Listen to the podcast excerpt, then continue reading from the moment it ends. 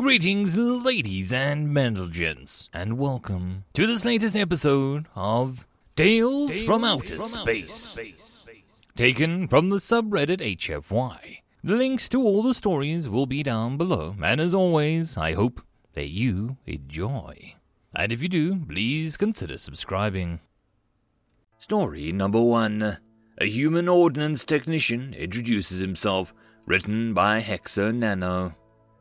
It's kind of funny how mundane sort of way all these sapient species in the galaxy, and only one has ever really thought to disarm bombs in place of a safe or semi-safe detonations. Well, they probably tried it, blew up, and decided it was a waste of time. And there weren't even that many who used explosives that weren't on a rocket anyway, so bombs and the like were incredibly rare. And then they met humanity, and then their dissenters and terrorists got their graspers on human explosives, and then they learned of the need for both an ordnance technician and someone who could safely dispose of any armed ordnance, all because of an attempted coup. Wanted, neither of those in power nor those seeking power were without blame, and we weren't allied with them in any way. But we really didn't want to see innocents die so we sent a disposal unit to save a few lives. That was when the galactic community realized that humanity was really damn good with explosives, and that the solution to all the new homegrown terrorists with their reverse engineered human explosives was humans. Ducker, huh? After this massive leap of logic, a new type of soldier was created the Human Ordnance Technician, the HOT. It's not been good for our collective ego. So, here I am, introducing myself to a new group of Xenos. Hello, my name is William Brass, and I will be your human ordnance technician for the foreseeable future. Before you ask any questions, just let me give you the usual spiel, okay? After receiving no negative responses, I proceeded with my spiel. Now, I am sure you were briefed about the Elzarian coup last year, but just in case, I'll give you the Cliff Notes version. Some Elzarian dissenters decided that they'd be better leaders than the current ones, and decided the best way to show this was by blowing the leaders, an assortment of foreign dignitaries, and a few hundred Alzarian and foreign citizens the freaking smithereens. Humanity took exception to that and saved the day without a single injury, save for the Alzarian president getting a concussion after running into a pole during a strategic retreat. I am sure that my disdain was thick enough to cut with a knife, and it seems that my new partners all agreed by sniggering and sniggering at analogues I heard. After that, it was decided that human ordnance technicians would be more of a standard part of any significantly sized all-purpose military and or law enforcement group, and thus ensure that they would both be where we would be needed and be spread out evenly enough to ensure that we could be called upon when needed. Now, as the Human Ordnance Technician, or HOT, I have some standard kit that you'll all do. A pistol sidearm, a knife for hand-to-hand combat, rations, that sort of thing. But in conclusion to that, I also have my HOT specific kit, a bomb defusal geared HUD, bomb defusal equipment, non-mobile bomb resistant armor, compact claymore mines, compact landmines, assortment of hand grenades, a grenade launcher with ammo, an operational rocket propelled grenade for when we need to launch explosions someplace and we can't reach through stealth, and enough C4 and associated detonators and wiring to get in and out of most military bases plus a few of my own personal odds and ends that I've found useful over the years. Magnets, Silly Putty, gum, paper clips, fishing line, crayons, aerosol deodorant, watercolor paints, canistees, lighters, and my lucky cherry bomb.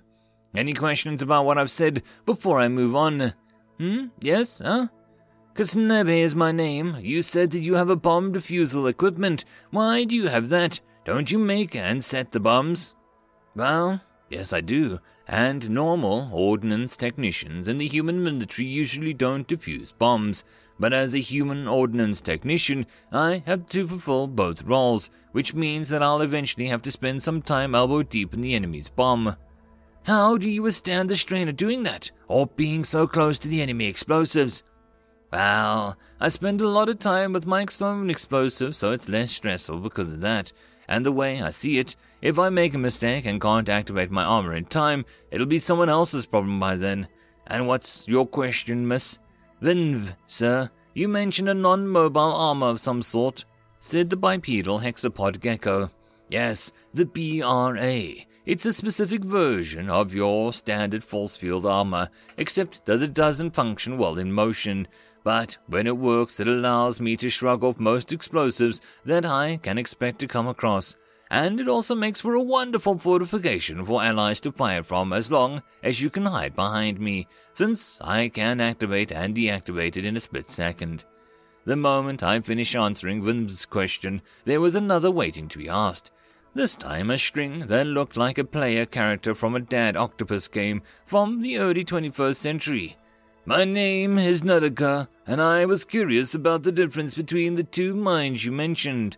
Well, a landmine is buried beneath the substrate and detonated when someone steps on it, then off of it.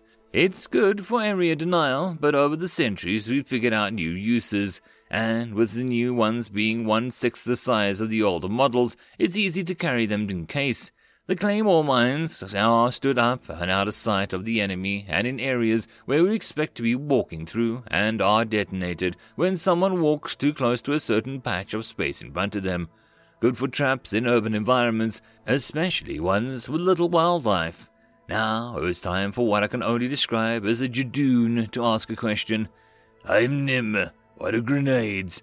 Well, that was succinct. Projectile explosives. Hand grenades are meant to be thrown by hand. Grenade launcher is a natural progression of this. Essentially, a gun that shoots grenades. Both of these grenades tend to be fragment grenades, which are built to throw shrapnel in a 360 degree radius around them. So, when I toss one, make sure that it lands out of your line of sight and that there's something sturdy between it and you and the rocket propelled grenade, or RPG, is a very large grenade, more like a small missile, that is fired from the shoulder mounted device and is essentially for times where I can't get an explosive 70 plus meters away from me, either due to stealth difficulties or obstructions that I can't launch a grenade through. Like unarmed doors or walls, as an RPG can punch through a variety of obstructions before detonating and your question is the perfect segue into the end of my spiel. I am going to recite a few pertinent maxims of the 70 maxims of the maximally effective mercenaries for you to keep in mind if I am out of action or otherwise unable to provide instructions or advice. Maxim 62. Anything labeled this end towards enemy is dangerous on both ends. Both my claymores and RPGs can be considered to be labeled as such. When fired, an RPG will throw fire at its back end and the firing mechanism, and once armed with an advisable to wholly avoid the claymore. Even though they're designed to explode only in one direction, it is not fun to be on the other direction. Maxim 61. Don't bring big grenades into a small room. If you need to use my explosives in my absence, be sure not to use too big of a device for the situation. A big grenade in a small room will do more damage, and you'll be closer to the explosion. Maxim 44. If it'll blow a hole in the ground, it'll double as an entrenching tool. Both the RPG and C4 can do this, and my C4 detonation equipment can also blow through most other obstructions, especially with the plastic explosive breakthroughs in the 2430s, which dovetails nicely with Maxim 10. Sometimes the only way out is through through the hull. Sometimes we won't be able to take an existing path due to rubble or overwhelming amounts of enemy fire. So sometimes we need to make our own paths. If there is a wall in our way, then we blow it away. If there isn't a path, then we make one ourselves. And lastly, and most importantly, maxim number three. An ordnance technician at a dead run outranks everybody. I don't care who's there. I don't care where they are. And I don't care where I'm going. If you see me suddenly running as fast as I can, then you follow. I don't care if I'm running towards the enemy, or a cliff, or whatever, because I guarantee that whatever I'm running from is more significantly worse than whatever I'm running towards. End of story number one. Story number two The Art of Not Fighting Humans, written by Dutch Guy Waffle. She sat down in a comfortable chair, not quite sure what she had expected from the office of one of the former Lord Admirals of the Navy. It certainly wasn't a small room full of bookcases and artifacts she found herself in. She took a good look at the man himself, noticing the lightning and the feathers around his eyes, showing his age and wisdom according to the old Makati culture. Thank you for allowing me this interview, Lord Admiral Carriacou, she said, dipping her head slightly. I understand it's a bit of, um, sore subject with you. The man sent her a smile, a small fangs on display in a rare show of openness. Please, Miss Harak, it has been a long time since I held that title. Just Carriacou will suffice. She nodded. All right, Mr. Carriacou. Do you mind if we begin? He waved his hand. By all means. She took a moment to compile the questions, activating her recording program and taking a deep breath. Mr. Carriacou, thank you for having me. You were the lead admiral in the Gamma Equina cluster campaign, and you described this as your new autobiography, The Art of Not Fighting Humans. Can you give us a quick summary of the factors leading up to the conflict? The former admiral sat back and looked out the window. Two decades ago, we came into contact with the Federated Systems, the human government, over a small cluster of Galactic East.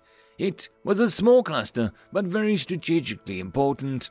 The one who held it would have access to several jump points into outer space.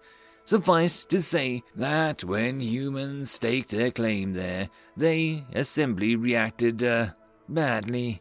He looked at her again.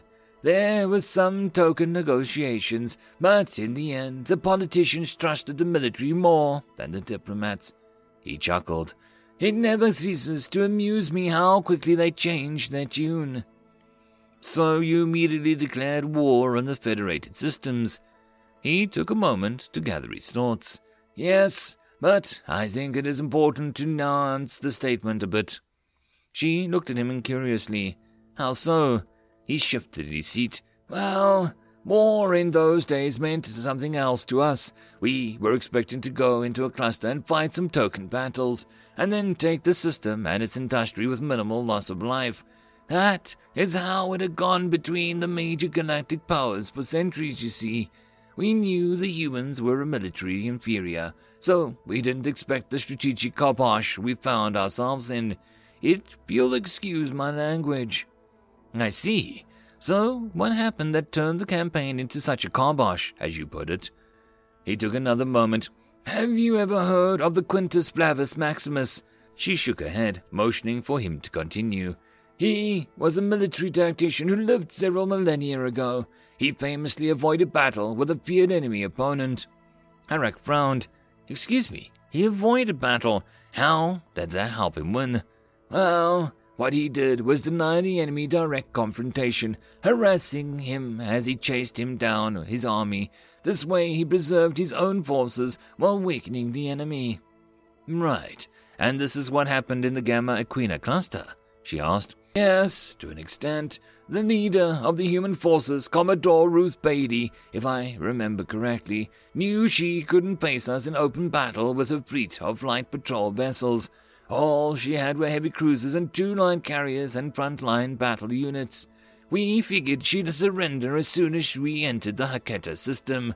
But when we jumped in, there was nobody there except for an automated weapons platform and mines. He shuddered, and his feathers rolled over his head. And the drones, of course. Those never damned enough drones. Did you know that a human light carrier can hold up to 3,000 combat drones? Absolutely mad, I tell you. Noticing he was getting slightly off topic, she directed him back. And how did this impact the campaign as a whole? It slowed us down, mostly. We thought them cowardly or craven for fleeing from battle, a battle that could end the war in one go. But they seemed adamant on bleeding us for every light second we took. Every time we entered a system, the human fleet, if you could call it that, was already leaving having filled the system with minefields, drones, jammers, the like. We lost most of our light units like that, never mind the raids. The formal admiral shook his head. It was, uh, frustrating, to say the least. Harrowing, even. Harrowing? How? Imagine the following, Miss Herrick. You are on a ship, a battleship in a mighty assembled navy, almost untouchable unless the enemy has ships of equal size or ship killer. You might be safe, but the other ships aren't. Imagine people, friends, family, what will you, on smaller ships dying to traps and hostiles that are gone before you can orient the guns enough to do anything about them. They are dying, and you can't do anything about it. There is a new glint in his eye, almost mad. That sounds. Uh, I don't know. I don't have the words for it. Exactly. The man seemed almost happy to that he had someone to share his pain with. Not so strange I retired after the war, is it? Definitely not, sir. But why did you call it a debacle? The human fleet was destroyed in the Battle of Galita 11 3, and mostly due to your strategic genius. Pfft, he puffed. Strategic genius? Is that what they call sacrificing 10,000 lives to get a fleet of three ships and their escorts? The only reason we got them into direct battle was because there were dockyard there.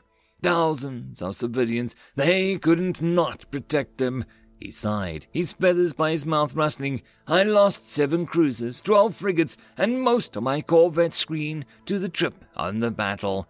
Believe me, it wasn't a victory.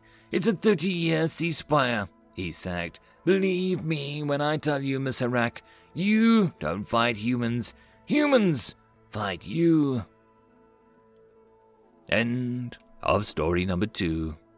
And that, my friends, concludes this video. I hope that you enjoyed. If you did, please consider supporting the author from the link down below. Otherwise, if you wish to support this channel, there are numerous ways to do so, like liking, subscribing, and possibly even becoming a patron. Otherwise, the easiest way would be to share. And until the next video, I hope that you all have a good one, and I'll see you then. Cheers.